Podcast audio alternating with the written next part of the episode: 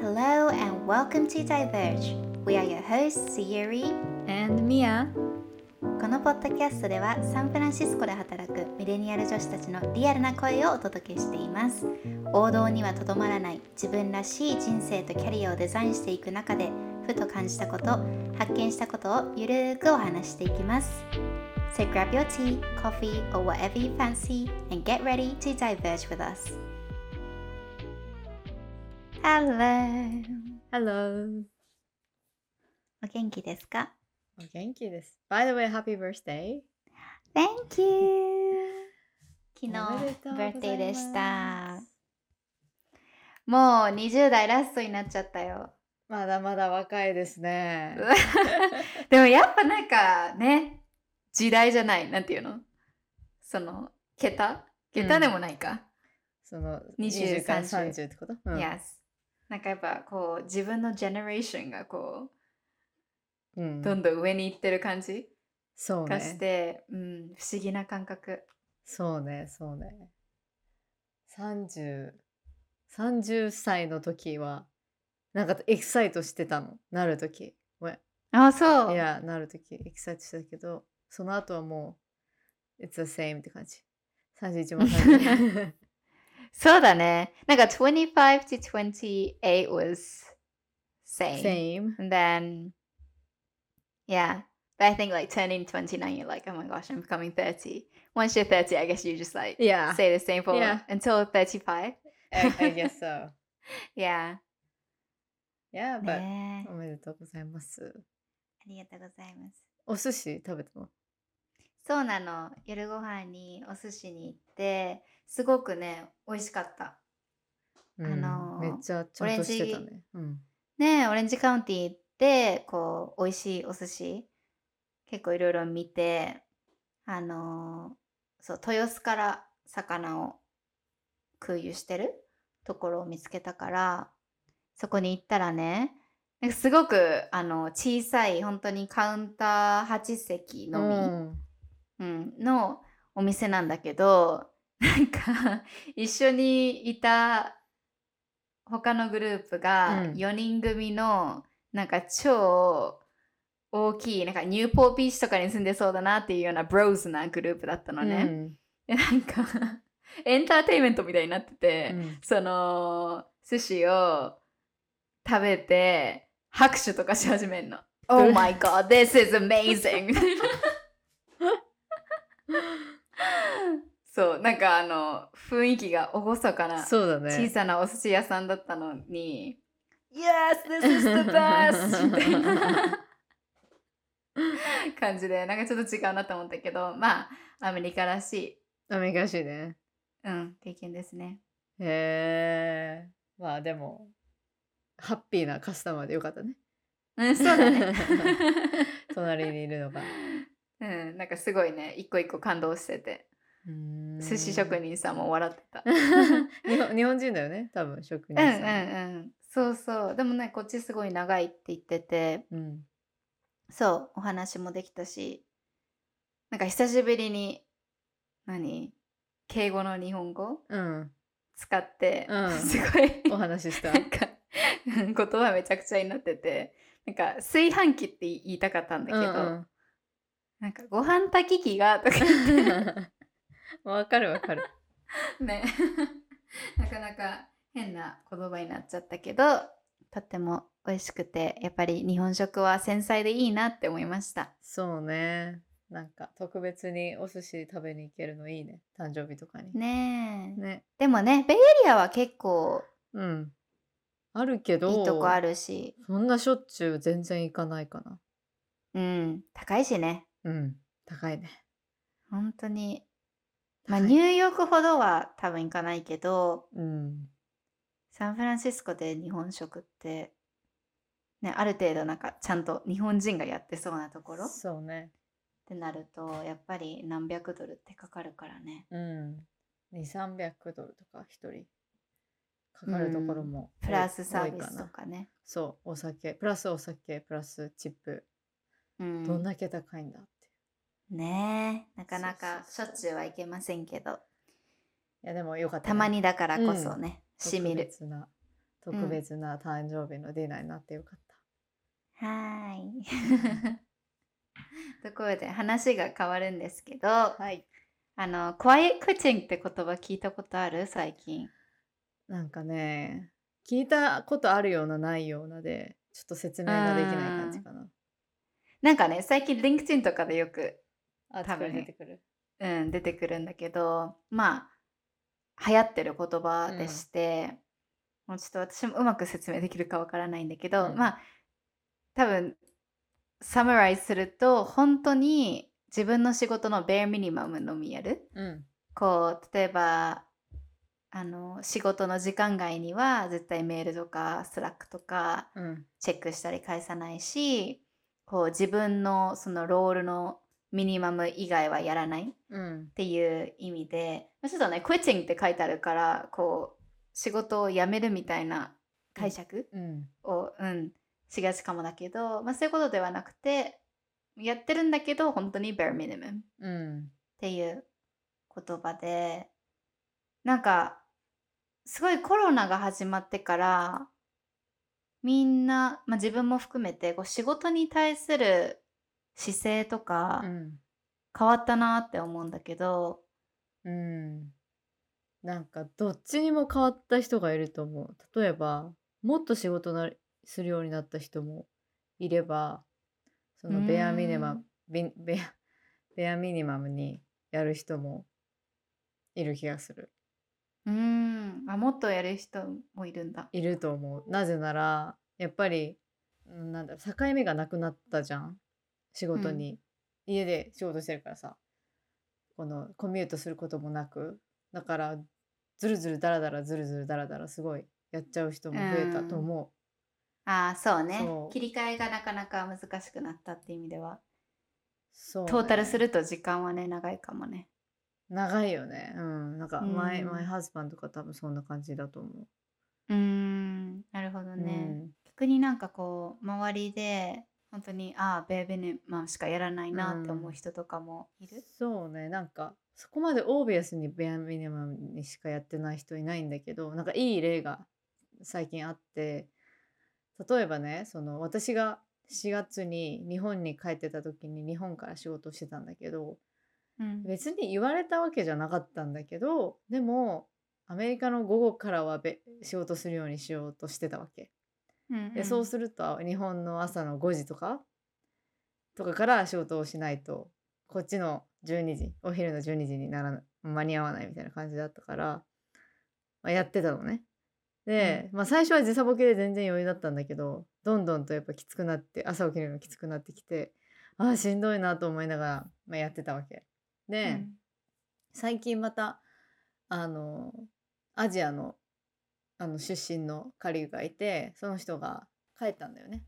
その国に。でタイムゾーンが A- APAC ゾーンで仕事するっていう風に来ててでその人はねあこっちの3時からしか仕事しませんってもう宣言しててうんうんってことは、その A パック時間の本当に8時とか普通の時間だよね、うん、朝の8時とかって言言ってるのを見てうーんこれは私にはできなかったけど別にやってもよかったよなと思ってそれがちょっと今の聞いてて、うんうんうんクワイエットクイティングの一つ小さいやつかなと思ってうんうん確かにねでもそれわかるあの他の人が例えばもう私はミーティングを1日3個までしかうん絶対参加しないって決めてるコリーがいて、本当にそれを突き通してるんだよね、でそういうの見てるとああなんかこれ私にできないけど、うんうんそうやってもうはっきり自分で決めちゃうっていう方法もあるんだなっていうのは、うんそう思う結構なんか、うんコロナで多分すごく流行ったキーワードうんで3つあって「Great Resignation」まあ仕事を辞める人が多くなった、あとは「Burnout」うん燃え尽き症候群っていうのかなであとはこの「Quiet Quitting」っていうのが最近のうんキーワードだと思うんだけどなんかミアは自分の中でそういうまあリザイネーションはやってないと思うんだけどバーナーとかこう quiet quitting っていうようなそういうキーワードに当てはまるような自分うのん behavioral change みたいのってうん、感じたりしする、そうねまあでもバーンアウトは especially バーンアウトはコロナ前今関係なくもうずっとなんか付き合ってきてる仕事をしていく上でっていう感じがあって、それを阻止すればいいんだけどなかなかそのフローに入っちゃうとその仕事のフローから抜け出せなくっていわゆるそのうんクワイエットクイティングができない状態に自分でやっちゃうんだよねそれを。うんうんうん、別にそれを、まあ、全部の項目でクワイエットクイティングやらなくても一つだけややる分には多分誰も文句言わないと思うんだけどうんなんかそのフローに入ってしまうとなんか責任感だったりなんかプレッシャーだったり、あとフィアねなんかここでやらなきゃ必要とされなくなるんじゃないかみたいなフィアとかも混じうりんできなくなって、フローに入ってバーンアウトするっていうもうパターンなの私。うん、で、そうもう直近先々週ぐらいにバーンアウトをして、ん で今週はもうバーンアウトリハビリ期みみたいな1週間だったんだけど なんかまだなんだろうなそのバーンアウトが結構大きかったからなんか引きずってるっていうかその burnout は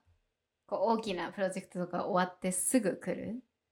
すぐ来たね今回は。んうん、もうプロジェクト走ってる最終ぐらいでもう気づいてたんだけどこれもうバーンアウトしますっていうのはもうすぐ分かってたんだけど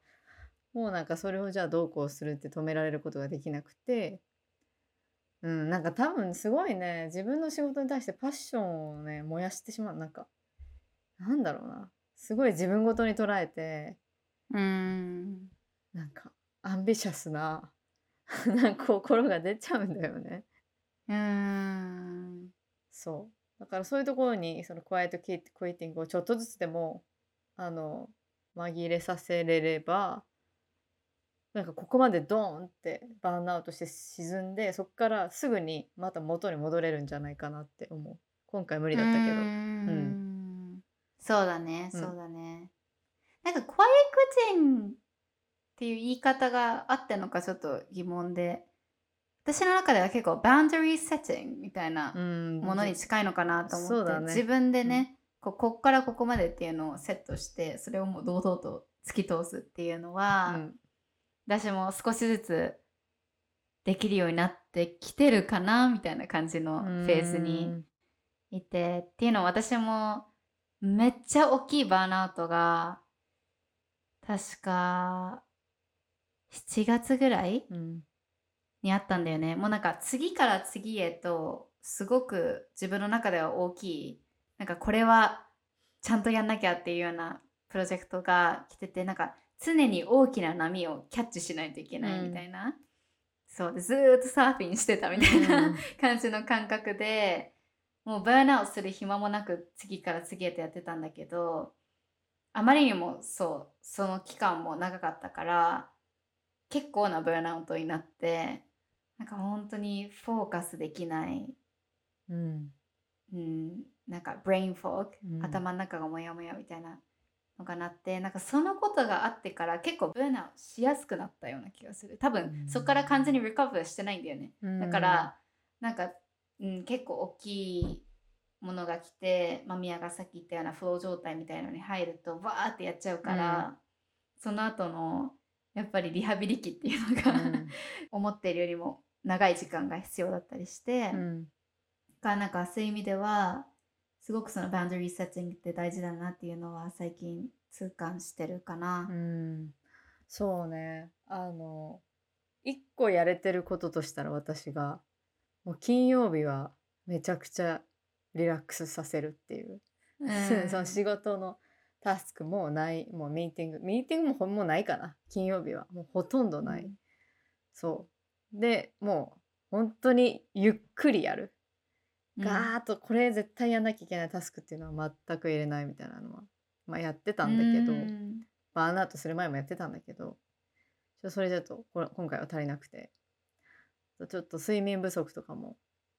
混じると余計にやっぱり精神状態が良くな良くないからさうーんだから今日とか今日土曜日なんだけどもう何もしてない家で唯一やったの洗濯物を畳むことえらいちゃんとハウスショーズやってるでもわかるな土日もねほんと脱力状態になるよねうんでなんか休んだ気にならなくって月曜を迎える感じがちょっとある気がしてうんそうそうそうでまたそのフォグみたいなのが続いてうん結局なんかすごい悪循環だよねやっぱバウンダリーセッティングめっちゃ大事だと思ったけどうんなんかそのさっき言ったフィアが私にはやっぱりあってこれ多分もう前の仕事からのせいだと思うんだけどその前の仕事その駐在員アメリカで駐在員やってたからそのなんかちょっとでも頑張らなかったらすぐにリプレイスされちゃうみたいなフィアがずっとあってうんそれをずっと引きずっててなんかちょっとでもバウンダリー作って甘やかしちゃうと私仕事なくなるんじゃないかなみたいな,、うんなんかねそんな恐怖があるんだよね。それはさその駐在員の時のいらなくなったら返されるみたいなうんところから続いてるのかな、そうだと思うんう絶対そうだと思う、まあ私のチームいるチームがすごいファストペースでなんていう小さなチームだからまあそうやってねあその APAC 時間の3時からしか絶対働きませんってバウンダリー作れる人もいるけどなんかマジョリティが行くぜみたいな頑張るぜフルパワーみたいな人だから、ややっぱそこと比べられたらどうしようっていう恐怖もあるんだと思う私の中に。うんうんいやわかるななんかそういうねあのフロー状態に入ってる時こそすごくこう責任感うん自分になってたりあと、まあ、やっぱり自分の中でこれがむ見せ場になるだろうなみたいなうんねある意味こうここでちゃんとビジビリティとか作ればなんかいいかもしれないみたいな、はいそういう心もきっとどこかであって踏ん張るんだけどそれをね 何回も何回もやってると本当にブレインフォーク突入みたいになってしまうことも、うんあって特にね周りであんまりそうやって怖いクイッチングとかバウンダリーセッティングみたいのをしてないあと特にその上の人うん、がそういうことをしてたりプロモートしてないとなかなかねなん割り切れる性格じゃないと難しいことだとは思うんだけど、でもまあなんか結局プライオ自分のプライオリティをはっきりさせるでそれにスティックするってことしかないんだなっていうのはすごい最近。うんうん、うん、そうだねまああとはそのフィアのところも器用に見せられる人いるじゃないなんかうんフルパワーで全部やってないんだけど、もうここここは決めるっていうところをめちゃくちゃやってすい、ごいこの人頑張ってるように見せられる人いるんだけどね、うん、ちょっとそこをやっぱ学んでいかないと一生この働き方はできないなってうんそうすごいすごい実感してる。わかるなうんしかも2人ともこう大企業の中のちょっとスタートアップみたいなベンチャーとかね、そういう立ち位置のチームにいるから、こうやっぱりさっき言ってたみたいにペースがすごく速かったり自分のロールがもうすごいマルチファンクショナうル、んいろんななんか方面向いてて私のロールって何なんだろうみたいうんな 状態になることも多分ねお互いに多いと思うんだけど確かにそのどこを見せ場うんにするべきかとか、まあ、どこで踏ん張るべきかっていうのはなんかいい意味で戦略的にうん考えないとね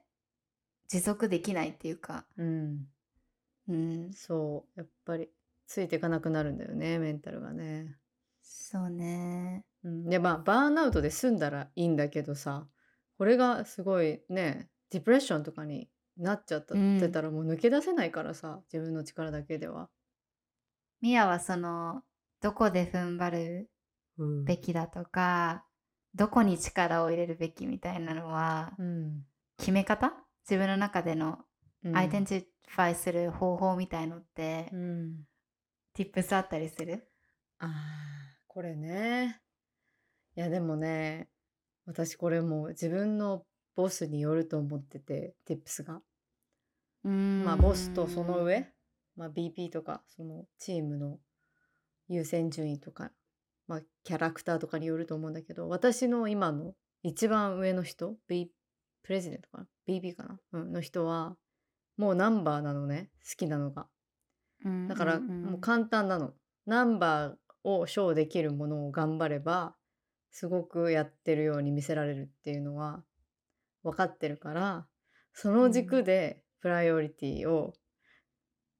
プライオリティとか自分の中でこれをすごい見せ場にするぞっていうのを決めていけば成功するのは分かってんの。うんうんそう。でもそればっかりやってると、なんだろうね。なんか何のために仕事してるんだろうみたいに私の中になるから、うんうんやっぱり私が考える重要なことも力入れたりするけど、でも、うん、どこに一番フォーカスしてるかなっていうのを見て、それがナンバーでショーできることが一番いいとされるのであれば、そのチームの中で、うん、そこは絶対手を抜かないみたいな。まあ人によるよね、うんそういそういう上司じゃない場合もあるからさ確かにそれはすごい重要ポイントだねうん、自分のこうまあプロモーションとか決める人うん、が、うん、どういうその人にとってのプライオリティが何かとあとそれをどうコミュニケートするべきなのか、うん、やっぱりなんかよく speak the other person's language って言うけど、まあ、その language ってあの単純なその言語じゃなくそれがデータなのかうん、もっとこうストーリーテリングが大事なのかとか、まあ、そういうのってね話してると分かっていくと思うからうん何を見せるかもだけどどう見せるかっていうのがうん、すごい大事だなっていうのは、うん、私もそうだね。すごく思うな。うん、あの見せ方はね、私は決して上手な方ではないと思ってて、もっと上手な人いっぱいいるからさ、だからもうその人うがんどうやってんのかなっていうのをこう日々観察してるんだけど、うんなかなか自分流に入ってこない、ま だ。わかるよわかる なんかあのね特にアメリカの人は見せ方うまいなって思う人すごくたくさんいるしそうあのもっともっとこう PM のリードみたいなうん、人が違うチームもっとうんマーケティングの方にいて、この間ちょっといろいろ聞いてたんだけどそう彼女はあの本当にもうやってること全部 Tricks に書き出して何がチームとか、まあ、ダイレクターとかにマターするのかっていうのを想としてうん、もう下の部分はほぼしない。なんかこうタスクとか、まあ、ウィークリーの何か recurring タスクとして、うん元からあったものとかって絶対あるじゃん。うんでそういうので実は別にやる必要はないんだけどやってたりとかまあ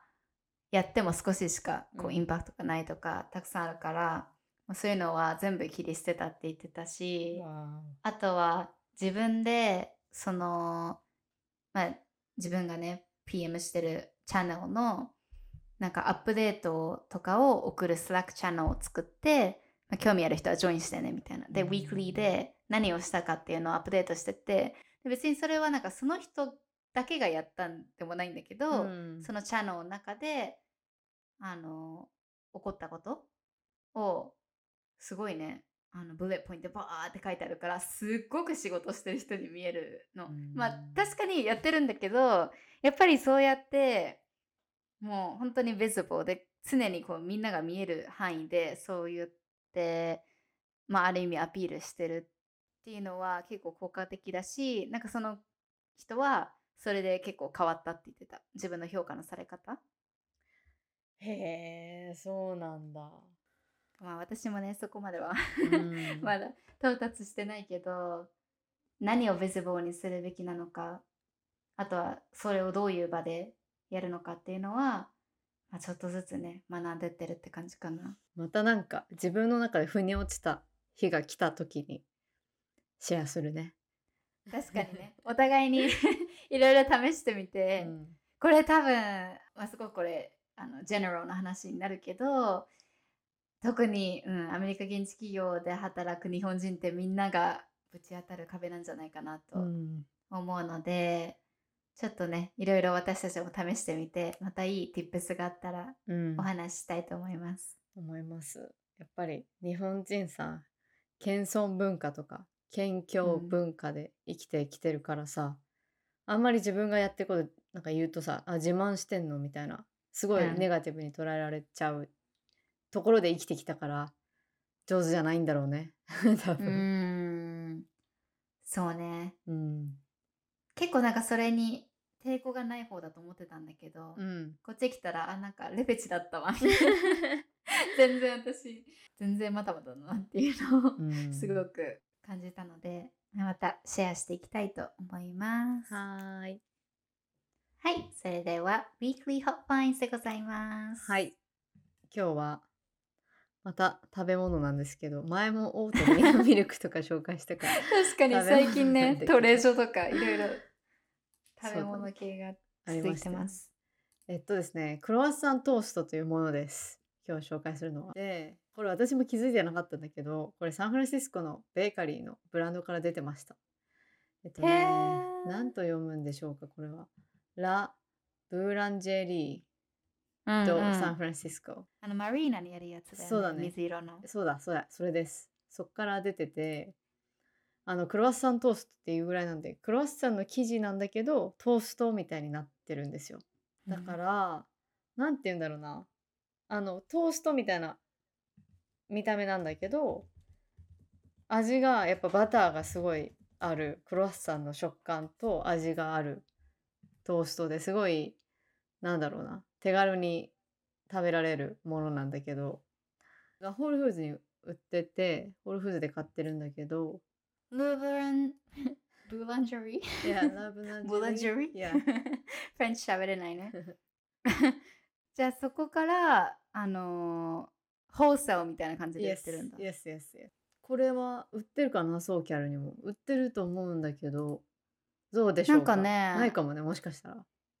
どうだろうね。最近あのルーブランジェリーのお店をソーキャオで見つけたのね。あじゃああるかもねだからうん、うん意外と進出してるかもだけど。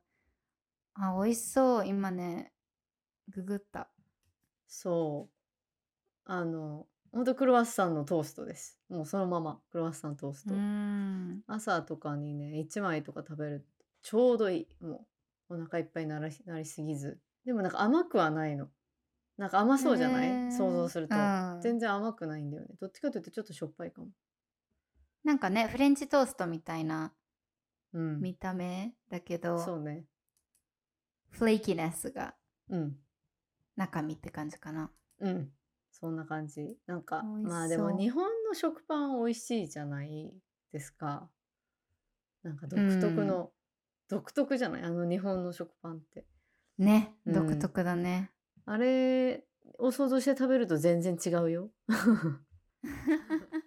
あのテクスチャーが全然なんかさ数年前にあのドミニカンサオのうん。クロフィンだっけなんかクロソンとマフィンが掛け合わさったやつうんはいはいはすいごい流行ってたけどいまだにこのクロソンとかけるブームは流行ってるね止。まってなかったんだね。うん。そそれ食べたことないけど、間違いないよね。なんかクロワッサンサンドイッチとかもさ、いや美味しくないわけないじゃんっていう。そうね あんなバターがあって ね。そうクロワッサン好きなんだよね私でもなんかし死んでるクロワッサ ンっていうかしぼんでるやつしぼんでるやつはもうほんと許せないくっわかてるちゃんとこう真ん中がふっくらしててこう割った時に層が見えるやつ、あちゃんとしたクロワッサンだなと思ってあのそれはあれめちゃくちゃ大好きで食べるんだけどもうあのしぼんだ元気のないクロワッサンはほんと食べる気がしないっていうかわかるただのバターがいっぱい入ったそう潰れ無た駄にパンみたいなね。カロリーだけ取るみたいなうん、そうそうでそうも SF のクロワッサンといえばさ、13、いやのー so good なんかあのアーメンズのクロワッサいン。やあれ美味しいよね。ータティーン本当にパンが美味しいあの美味しい。クロワッサンもあのアーモンドクロワッサンもパンオショコラも美味しいんだけど、うんもうふ普通のサンドイッチのパン,、うんパンがもう美味しい美味しいよね。そう、13はすごいあの多分 SF のなんだろう行くべきところとか調べたら絶対出てくるうんうん、パン屋さんでまあなんかイートインでいろんなねうんあのオープントーストとうか、んそうだねちょっとした調理したものも出てくるようなところで結構何箇所か SF 内にあるんだけそど、う参加者本当にあそこは美味しい、うん美味しいびっくりした初めて行った時だよねもう、うんもう何回もリピートしてるわ、うんあのレストランというかカフェカフェうんうんめっちゃ行ってそう13でしょ でふ普通のあの何スイーツケーキみたいなのも売ってて、あーバナナバナナチョコレートケーキだったかな、へめっえちゃ美味しいの食べたことないかもあのね全然アメリカの甘さのスイーツじゃなくてちょうどいい日本人にも合うあのバナナクリームパイみたいなやつイエスそあー食べた美味しかっ美味しいたよねこれ、うイエしかもホールケーキで食べたわお あの見た目なんていうか白いクリームが上に乗ってるやつ、私も甘いものあんまり好きじゃないんだけうど、ケーキ屋さんとかあんまり行かない方だけど確かに13はねこういうのも甘すぎず美味しいよね繊細な味ででもやっぱ日本にはない、うんないねこうれねん、美味しさで、うん名前はバナナクリームパイだった全う然ん違いました、うん美味しいよねこれそうあー行きたい13ないかな SoCal に I think in LA there's one ああいや LA なんでもねうん、OC とかにはまだないかもしれないあのパンのレベルはサンフランシスコものすごくレベル高いですね、うんうん、サウゾーとかねそう悪名本当に悪名も美味しいし、ね、タルティーンも美味しいしこの名前が呼べないララブリブブランジェリー ブランジェリーかないやもやう美味しいですしいろいろあるねザ・メオっていうお店もうーん美味しいですすね、なんだっけネイバースネイバースベーカリーみたいなのも確かサウドーすごい有名でわかんないよでもねあのサンドあの日本のその食パンのフルーツサンドとかカツサンドとかってあるじゃん、んあれがサンド SANDO っていう名前で結構いろんなカフェで出てきててあの日本の白い耳のないパンもうん一つのサンドイッチの形として結構確かにカリフォルニアでは流行ってまあす。流行ってるねカツかあと卵、うんいや卵かうんカツか、しかもなんかそのカツが超サシの入ったはいはいはい牛の超高いみたいなのが、ちょっとレアなやつ多いんだけどいやー、うんうんまださあの日本ですごい流行ってるフルーツサンドこう断面が超綺麗なのって、あんまり見たことないなそうねあの専門店みたいなのはない気がするまああるかもしれないけど、うん全然流行ってないでもあれかもねその食パンに生クリーム、あのうん日本の生クリームっていうのがちょっとアメリカで受けるかはわからないけど、うん見た目的にはもうね絶対バズるえし、ねえ TikTok に載ってそうだよね、うん私フルーツ大福とか絶対おーバズると思あれ一個私なもんか好き美味しい、うねえ、うん綺麗だしジャパンタウンに勉強堂っていうお餅屋さんがあって、ん、潰もう確かねそう潰れちゃったんだけど、もう本当にあの古い感じのはいはいはいおしゃれな感じじゃないんだけど、あのおしゃれじゃないバージョンのフルーツ大福が 売ってて あでいつ行っても超行列だったのねあそうだったんだ、うんじゃあビジネスだうからまくいってたのに潰れたんだそうなんか多分家族でずっとうん継いでて、あの it got too much だ Oh, か I ら see やめたんだろうけどそうだからねおしゃれなフルーツ大福は進出したら結構いけると思いますやるか いや私一時期それ思っててでもなんかやっぱり職人さんがねそうだよねうん必要だからあのお家で一回作ったことあるよあの大福フルーツ大福おうあのアメリカじゃなくて日本のお家にいた時にうまくいったまあまあ美味しかったと思うんだけど えー、すごいねなんか結構あれ大変って聞いたあのいちご大福で綺麗 に Oh, yeah, most of the part my mom did, so じゃあマミー連れてこよう そうだねそう だね連れてきてでオープンしていいねうん新しいアイデアが浮かびましたなんかワークショップとかあったらいいね楽しそうだねねえ普通に自分で学びたいうんうんうん作ってみたい、まあでもクロワッサントーストからフルーツ大福のお話になりました が、ぜひアいろメいろリとねカにいる人は、うん、食べてみてくだうさい、ん、なかなかいねいでちす、ょっとホーフーズで探してみます。Thank you so much for listening to the very end of this episode. Diverge では毎週日本の月曜日にニューエピソードを配信しています。Spotify、Apple Music、Google Podcast などのプラットフォームでお聞きいただけるので、ぜひフォロー、レビュー、そしてシェアをいただけると嬉しいです。質問やコメント、取り上げてほしいトピックがある方は、概要欄にあるメッセージフォームよりお気軽にリクエストください。いつでもお待ちしています。And with that, we will see you on the next episode. Have a beautiful week ahead. Bye! はい